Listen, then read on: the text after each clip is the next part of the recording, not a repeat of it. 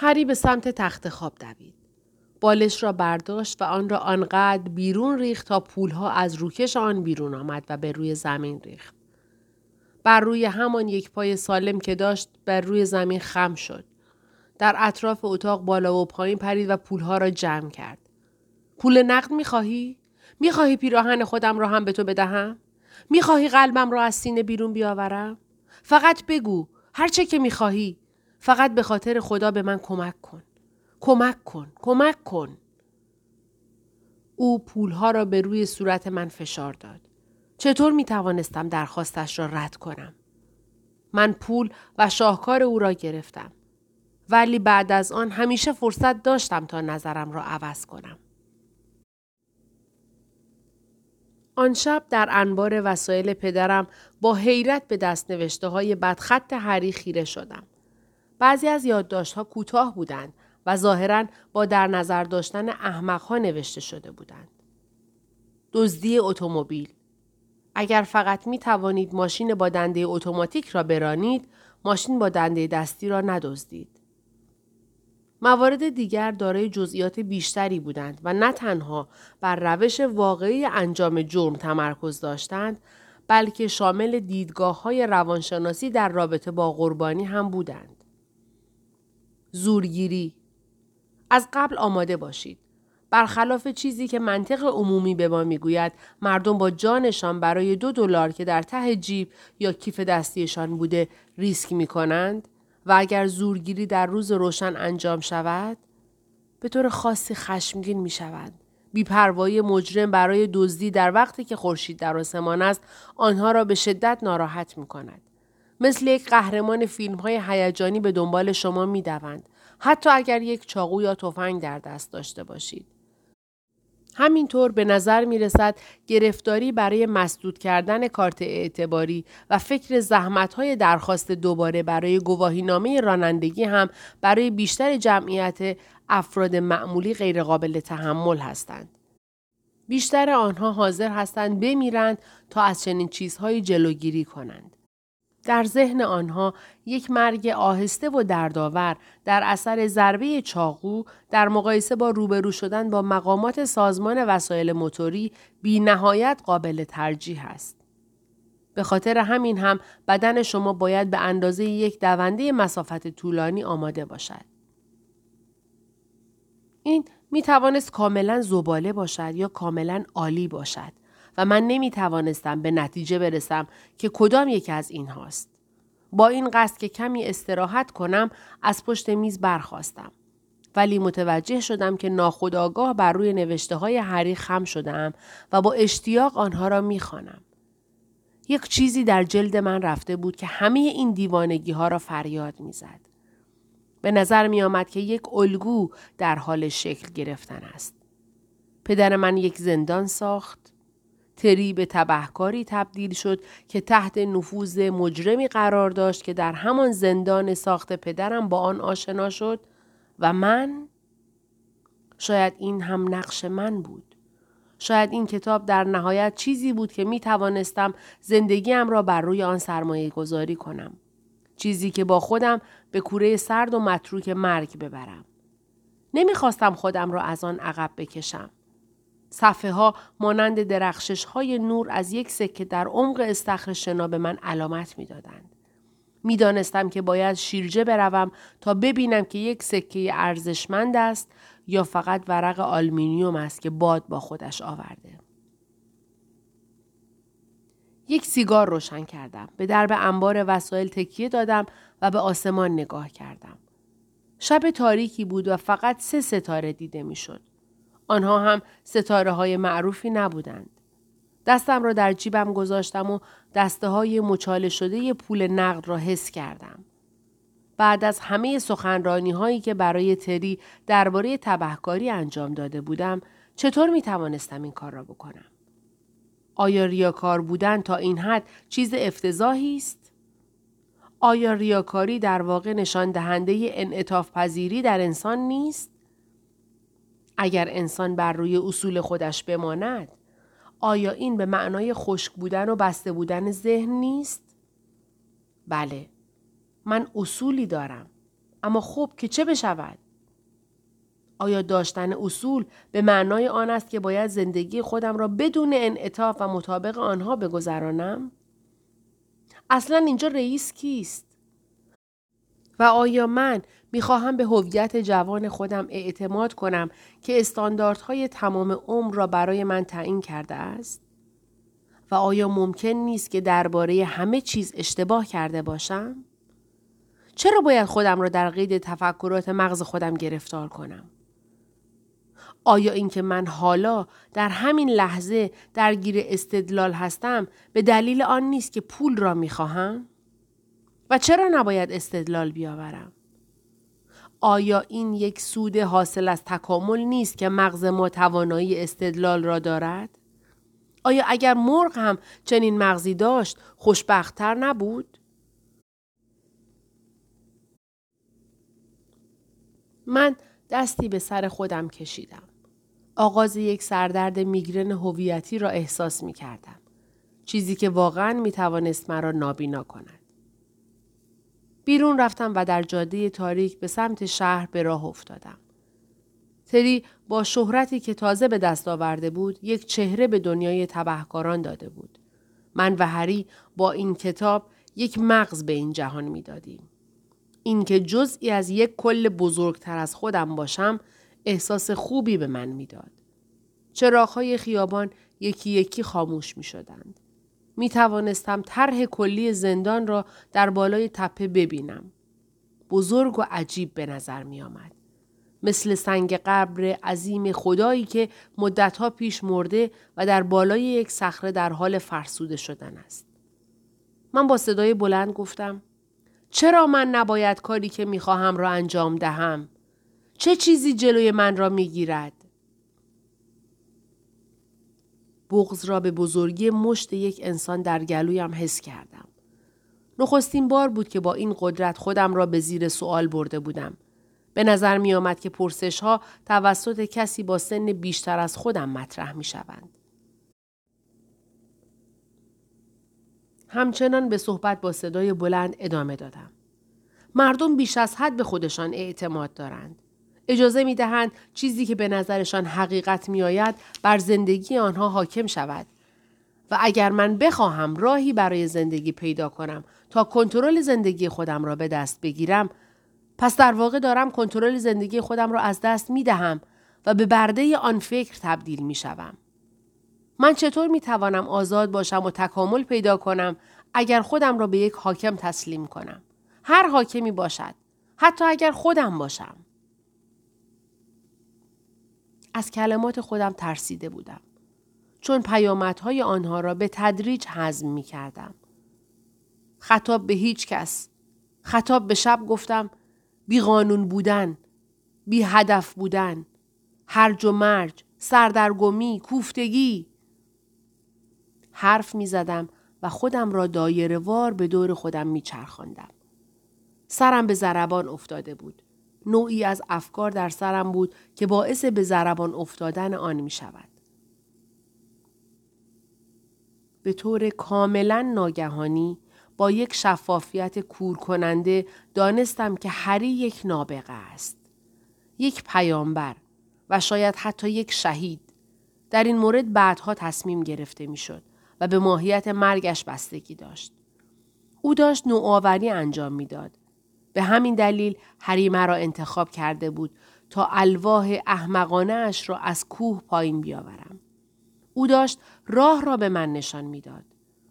برای نمونه به من نشان می‌داد که برای نوآوری، خلق کردن، وارونه کردن، از بین بردن، خورد کردن و الهام بخشیدن لازم نیست که خدا باشیم.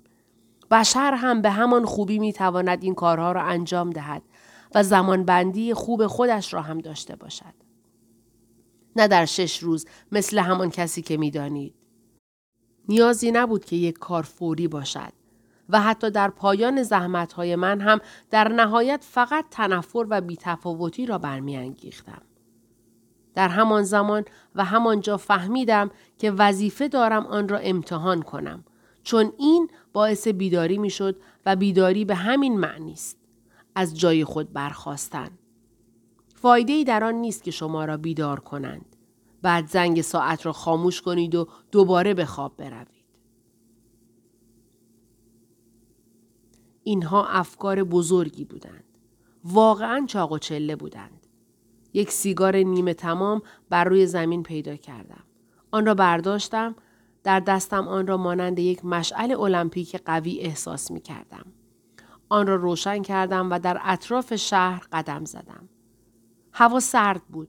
پاهایم را بر روی زمین کوبیدم و دستهایم را در زیر بغل نگه داشتم تا گرم بمانند.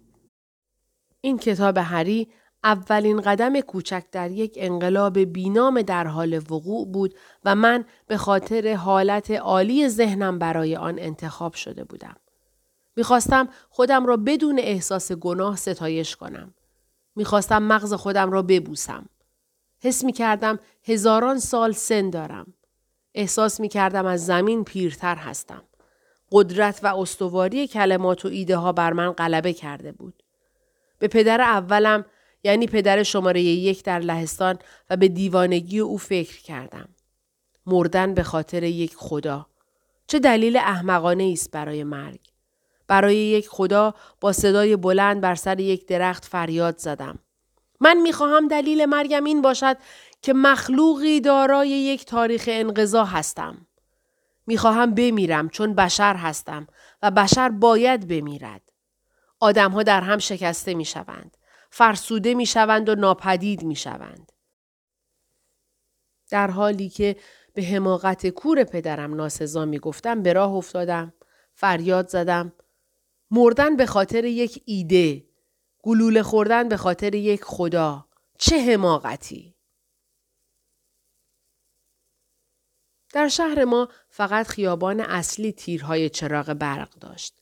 مسیرهایی که به خیابان اصلی می رسیدند و از آن دور می شدند به رحمت ماه و ستاره ها رها شده بودند و وقتی که هیچ کدام از آنها وجود نداشت کاملا و سراسر تاریک بودند. درختها در باد که از غرب می آمد لرزیدند. من پیاده به خانه رفتم. بر روی ایوان نشستم و منتظر ماندم. منتظر چه چیزی؟ چه چیزی نه. چه کسی؟ در خانه کارولاین بودم. ناگهان فهمیدم که آدمهای رمانتیک آدمهای کل شق و باهوشی هستند. هیچ چیز جالب توجهی در عشق یک طرفه وجود ندارد. من فکر می کنم که کثیف و افتضاح است. به سادگی. فقط کثیف و افتضاح است. دوست داشتن کسی که پاسخ علاقه شما را نمی دهد ممکن است در کتاب ها هیجان انگیز باشد. اما در زندگی واقعی به طور غیرقابل تحملی خسته کننده است. من به شما می گویم که چه چیزی هیجان انگیز است. خیلی به آهستگی می گذرد و فقط غم انگیز است. من منتظر ماندم تا کارولاین بیدار شود. به روی ایوان بیاید و بازوهایش را به دور من حلقه کند. فکر کردم قدرت مغزم آنقدر زیاد است که می توانم با ارادم از خواب بیدارش کنم و او را به سمت پنجره بکشم. می‌خواستم ایده هایم را به او بگویم و او در نهایت می‌فهمید که من واقعا چه کسی هستم. فکر کردم که شخصیتم هم به اندازه ذهنم خوب است و او تحت تأثیر هر دوی اینها قرار می گیرد. به طور کامل بدن و صورتم که زیاد هم جذاب نبودند را از یاد برده بودم. به جلوی پنجره رفتم. انعکاس صورتم را در آن دیدم و نظرم تغییر کرد. از آنجا دور شدم و به سمت خانه به راه افتادم. این همان بیداری من بود جاسپر. هری هری بیچاره اهمیت فوقلادهی برای من داشت. یک ذهن رها و آزاد. درست تا پیش از آن که با او آشنا شوم تمام ذهنهایی که می شناختم مقید و به زنجیر کشیده بودند. به صورت تکان دهنده مقید بودند. آزادی ذهن هری برای من نشات آور بود. این ذهن با خودش کاملا صادق بود. با انرژی خودش به جلو می رفت. من قبل از آن هرگز با یک ذهن بیزمان که در برابر اثرات محیط اطرافش نفوذ ناپذیر باشد برخورد نکرده بودم. به خانه رفتم و یادداشت‌های هری را بیشتر بررسی کردم. به طور غیر ممکنی احمقانه بودند. این کتاب این کتاب راهنمای تبهکاران در کل یک ناهنجاری بود. نباید وجود می داشت. نمی توانست وجود داشته باشد. به خاطر همین بود که باید به او کمک می کردم تا به آن جان بدهد. باید این کار را می کردم. کتاب را به دو بخش اصلی تقسیم کردم. جنایت و مکافات. بعد در درون این بخش ها گفتارهایی ایجاد کردم. یک فهرست برای آن ساختم و تعدادی پاورقی اضافه کردم. درست مانند یک کتاب درسی واقعی. کاملا نسبت به یادداشت‌های هری وفادار ماندم. گاه و بیگاه در هنگام تایپ کردن به یک پاراگراف می رسیدم که باعث می شد با صدای بلند به خنده بیفتم. یک خنده شدید از ته دل. فوقلاده بود. کلمات او شگفتانگیز بودند. درست در مغز من فرو می رفتند. منطق او بی نقص بود. حتی عنوان گفتارها هم باعث می شد از خوشی به خودم بپیچم. جرمهای بدون انگیزه چرا؟ دزدی مسلحانه، خندیدن در تمام راه برگشت از بانک، جرم و مد لباس، کلاههای دوچشمی همیشه مد هستند. شما و پلیس چطور یک پلیس فاسد را از کفشهایش بشناسید؟ در گفتاری با نام جیببری یک جرم صمیمانه یک سطر وجود داشت که می گفت اگر مجبور هستید زیب آن را باز کنید پس جیب نیست. دستتان را فورا کنار بکشید. کسی می تواند با این مورد بحث کند؟ نه، نمی تواند. من می توانم بعضی از عنوانهای گفتارهای دیگر را هم به یاد بیاورم. تهاجم، کبود کردن دشمنان خودتان. سرزنش، پاپوش دوختن برای دوستان. قتل، اوه. فرار از بازداشت، راه بروید، ندوید. عشق منبع اطلاعات واقعی. جرمهای تعصبی قتل با کله داغ. جرمهای ناموسی فقط برای عاشقها. کتاب جامعی بود. هری هیچ چیز را ناگفته نگذاشته بود. هیچ جرمی بیش از حد کوچک نبود که به آن توجه نشود. همانطور که در گفتار سیزده آمده بود بزهکاری ها و دیگر جرم های بدون منفعت، بیتوجهی به قوانین ترافیکی آبر پیاده، ولگردی، دیوار نویسی، ریختن زباله، سرقت اتومبیل برای تفریح و برهنگی در مکانهای عمومی. وقتی هری می گفت این یک کار قطعی است شوخی نمی کرد. در حالی که از انتظار و اشتیاق به ارتعاش افتاده بودم در وقت سحر خانه را ترک کردم. یعنی اصلا حریم می‌خواست این کتاب دیوانوار را چاپ کند؟ چه کسی آن را به چاپ میرساند؟ مردم چه واکنشی نشان می‌دادند؟ وقتی از خانه بیرون می‌رفتم متوجه یک آتش اردو شدم که دود آن در صبح سرد به هوا می‌رفت. در کنار آن چهار خبرنگار که در بین درختها اردو زده بودند خوابیده بودند. آنها کی به آنجا رسیده بودند؟ یک لرزش از وجود من گذشت. حضور آنها فقط به معنای سه چیز می توانست باشد. یا تری مرتکب یک جرم دیگر شده بود، یا او را دستگیر کرده بودند، یا اینکه مرده بود.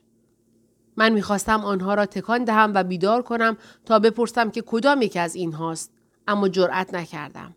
چون می‌خواستم به دیدن هری بروم که قطعا خودش یک فراری در سطح پایین تر بود. اما به هر حال فراری بود. اجازه دادم که خبرنگارها در خواب بمانند و به سمت ایستگاه اتوبوس به راه افتادم. صدای قدمهایی را از پشت سرم شنیدم. چهرم را در هم کشیدم و منتظر ماندم تا پلیس یا پوسخندهای خبرنگارها را ببینم. هیچ کدام از آنها نبود. مادرم بود با لباس خواب قهوه‌ای روشن و پاهای برهنه. ظاهرش آنطور به نظر می آمد که گویی چند دهه است که نخوابیده. احتمالا او هم بی صدا از کنار خبرنگارها گذشته بود. در این ساعت از صبح کجا می روی؟ می خواهی تری را ببینی؟ نه مامان من نمی‌دانم که کجاست. بازوی مرا محکم گرفت. یک چیز وحشتناک را در نگاهش دیدم. به نظر می آمد که گریه کرده و بدنش را از نمک و دیگر مواد معدنی اساسی خالی کرده است. بیماریش به تدریج خسارتهای خودش را به بار می آورد. در همان زمان هم لاغرتر و پیر شده بود. با حالت محزونی گفت یک حمله دیگر اتفاق افتاده. خبر را در رادیو گفتند. این بار یک بازیکن کریکت دیگه در حالی پیدایش کردند که سرش خرد شده و یک توپ کریکت را در دهانش فرو کرده بودند. می‌گویند که کار برادرت بوده. چرا؟ چرا می‌گویند که او این کار را کرده؟ چون احتمالا کار خودش بوده. او یک سیلی محکم به صورتم زد. این را نگو. این دروغه. تری را پیدا کن و بگو که برود پیش پلیس. اگر پنهان بشود فقط باعث می شود که ظاهرا گناهکار جلوه کند. هنوز با حالت عصبی در حال پرحرفی بود که اتوبوس رسید. و اگر هم نمی‌تونی تری را پیدا کنی به خاطر خود آن همزادش را پیدا کن. من به داخل اتوبوس رفتم و یک صندلی پیدا کردم. وقتی که اتوبوس دور می‌شد از پنجره به مادرم نگاه کردم. با یک دست به درخت تکیه داده بود و با دست دیگر کلوخه های خاک را از کف پاهایش جدا می کرد. وقتی به خانه هری رسیدم دیدم که از پنجره با اخم به من نگاه می کند. وقتی وارد شدم به شدت با خودم جنگیدم که او را در آغوش نگیرم. هری بر سرم فریاد کشید تو اینجا چی کار می‌کنی؟ امیدوار بودم تا وقتی که کار را تمام نکرده ای تو را نبینم. نظرت را عوض کرده ای؟ درسته؟ آشغال، خائن، عذاب وجدان گرفتی؟ چرا از اینجا نمی روی و به یک صومعه ملحق نمی شوی؟ ای ریاکار لعنتی. در حالی که در برابر لبخندم مقاومت می کردم، پیشنویس کتاب را از خورجین قهوه‌ای بیرون کشیدم و در جلوی صورتش تکان دادم. چشمهایش کاملا گشاد شدند. یعنی این دیگر نمی توانستم جلوی لبخندم را بگیرم. اجازه دادم که منفجر شود. اینقدر سریع؟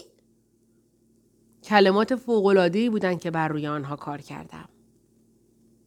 هری به سمت پیشنویس شیرجه رفت و با هیجان آن را ورق زد.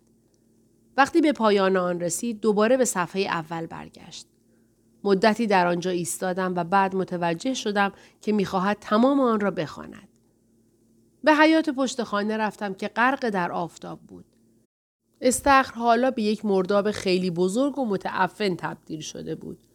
علفهای هرز در بین چمنها رویده و بلند شده بودند. چارچوب فلزی سندلی های راحتی به رنگ قهوه‌ای زنگ زده در آمده بودند. بر روی یکی از آنها دراز کشیدم و به آسمان بالای سرم نگاه کردم. ابرهایی به شکل شکمهای آبستن در سراسر آن شناور بودند. پلکهایم بسته شدند و با سستی به درون خواب کشیده شدم. قبل از آن که به دنیای خواب وارد شوم در یک جهان نیمه رویایی تصور کردم که تری را دیدم که در یکی از آن ابرها پنهان شده. او را دیدم که هر وقت یک هواپیما از آنجا میگذشت پرده نرم و مخملی ابر را بر روی صورتش می‌کشید. بعد به خواب رفتم. وقتی بیدار شدم عرق میریختم. خورشید بر روی من نشسته بود. در مقابل نور شدید پلک زدم و توانستم طرح کلی سر هری را روبروی خودم تشخیص دهم. خیلی عظیم به نظر می آمد. وقتی خم شد و چهرهش در سایه قرار گرفت دیدم که با خوشحالی به من نگاه می کند. روی لبه صندلی راحتی نشست و مرا در آغوش خودش قفل کرد. حرکت زننده ای بود اما من آن را به حساب روحیه باصفایی که داشت گذاشتم. تو یک خدمت شگفتانگیز به من رساندی مارتین. من تا وقتی زنده هستم این را فراموش نمی کنم. من گفتم یک حمله دیگر اتفاق افتاده. بله در رادیو شنیدم پسرک احمق خبری از خودش هست ایده ای داری که ممکنه کجا باشد هری سرش را با اندوه تکان داد به یک عاشق واقعی شهرت تبدیل شده مدت زیادی نمی‌تواند از پلیس ها دور باشد. شهرهای مشهور فراری های خوبی نمی شوند. فکر می کنی اگه به او برسند بی صدا از صحنه می رود؟ گفت اصلا امکان لعنتیش نیست. پیشنویس کتابش را دوباره برداشت و به حالتی به آن ضربه زد که گویی یک تکه گوشت است. حالا بیا بگذار یک کمی هم خودمان سر و صدا کنیم. قرار نبود که پیدا کردن یک ناشر کار ساده ای باشد و دلیل آن هم فقط محتوای خطرناک کتاب نبود. اگر می خواستیم اسم هری را به همه جای کتاب بچسبانیم و آن را منتشر کنیم ممکن بود چیزی بیشتر از یک رد تقاضای ساده نصیب ما شود. امکان آن زیاد بود که یکی از ناشران به پلیس تلفن کند. یک رد تقاضای دوبله. بعد از بحث زیاد من موفق شدم هری را قانع کنم که هویت خودش را تا آخرین دقیقه که امکان پذیر باشد پنهان نگه دارد. می‌خواستیم نام نویسنده را درست تا لحظه چاپ کتاب پنهان نگه داریم. اما باز هم هری می‌خواست با من بیاید تا انتشارات را پیدا کند که شایسته کتاب ارزشمندش باشد. این به نظر غیر ممکن می آمد. او یک فراری بود. البته نمانند تری. اما پلیس هم تعقیب مجرمان فراری را فقط به دلیل آنکه روزنامه ها دیگر عاشق آنها نیستند فراموش نمی کند. علاوه بر همه اینها وضعیت پای خودش هم آنقدر بد شده بود که به سختی می توانست راه برود. متاسفانه من هیچ کاری نمی توانستم انجام بدهم که بتواند او را از هدایت مسیر میراسش تا رسیدن به چاپ منصرف کند. این کار آنقدر حیاتی بود که نمی‌شد آن را در دستهای بی تجربه من رها کرد. روز بعد با هم بیرون رفتیم. ظاهرا او با پایی که میلنگید و ریش نامنظم مانند یک فرد ترد شده از اجتماع بود. من پیشنهاد کردم که صورتش را اصلاح کند و حالت قابل قبولتری به ظاهرش بدهد. اما او اصرار داشت که ظاهر نویسنده ها همیشه برای جامعه نامناسب به نظر می آید. بنابراین در واقع به سود ماست که او ظاهر افتضاحی داشته باشد. با وجود آفتاب درخشان یک کت کهنه را پوشید و یک تفنگ با لوله کوتاه شده را در جیب آن پنهان کرد. من چیزی نگفتم. پس بیا برویم. پیشنهاد کردم که مانند یک اسای انسانی به او کمک کنم و او هم در حالی که به وفور عذرخواهی می کرد تمام وزنش را بر روی من انداخت. حس می کردم که در حال حمل جسد یک مرده هستم. ساختمان دفتر اولین انتشارات چنان به نظر می رسید که فقط با وارد شدن به آن هم از آدم پول می گیرند. در داخل هم سرسرای ورودی پر از آینه هایی بود که به شما ثابت می کردند نامرتب و کثیف هستید. ما راه خودمان را به طبقه بیستم پیدا کردیم. آسانسور را با دو دست کت شلوار که دو مرد در داخل آنها زندانی بودند شریک شدیم. دفتر انتشارات کل آن طبقه از ساختمان را در بر گرفته بود. مسئول پذیرش از ما پرسید که قرار قبلی داریم یا نه. وقتی که زیر لب گفتیم قرار قبلی نداریم، آن قسمت کوچک از صورتش که می توانستیم ببینیم به طور ظالمانه ای لبخند می‌زد. خانم با صدای غیرقابل مذاکره گفت خب آنقدر مشغول است که امروز نمی‌تواند شما را ببیند. هری خودش دست به کار شد. اینجا رو ببین. این یکی از آن فرصت هاست که داری خودت را از آن محروم می‌کنی. درست مثل یک ناشر که یک کتاب مشهور را رد کرد که بعدها یک میلیارد نسخه از آن به فروش رفت. اسم آن کتاب چی بود مارتین؟ میدانی؟ همان ناشر آن را رد کرد و بعد یک میلیارد نسخه از آن فروخته شد. من اصلا نمی‌دانستم ولی بهتر بود که در بازی شرکت کنم. اسم پرفروشترین کتاب تمام تاریخ را گفتم. کتاب مقدس نسخه شاه جیمز. بله خدای همین بود. کتاب مقدس. منشی نمی‌خواست هوریون را به داخل راه بده حتی با وجود آنکه آنها یک معدن طلا در دستهای خودشان داشتند. منشی آهی کشید و گفت اوه محض رضای خدا. او نگاهی به دفتر پذیرش انداخت اون در آخر روز یه قرار ملاقات داره و اگه زود تموم بشه شما می‌تونید اون رو قبل از رفتن به خونه برای پنج دقیقه ببینید. هری چشمکی زد و گفت به اندازه کافی خوبه خانم مهربان. من کمک کردم تا به سمت یک صندلی در اتاق انتظار برود. ما منتظر ماندیم.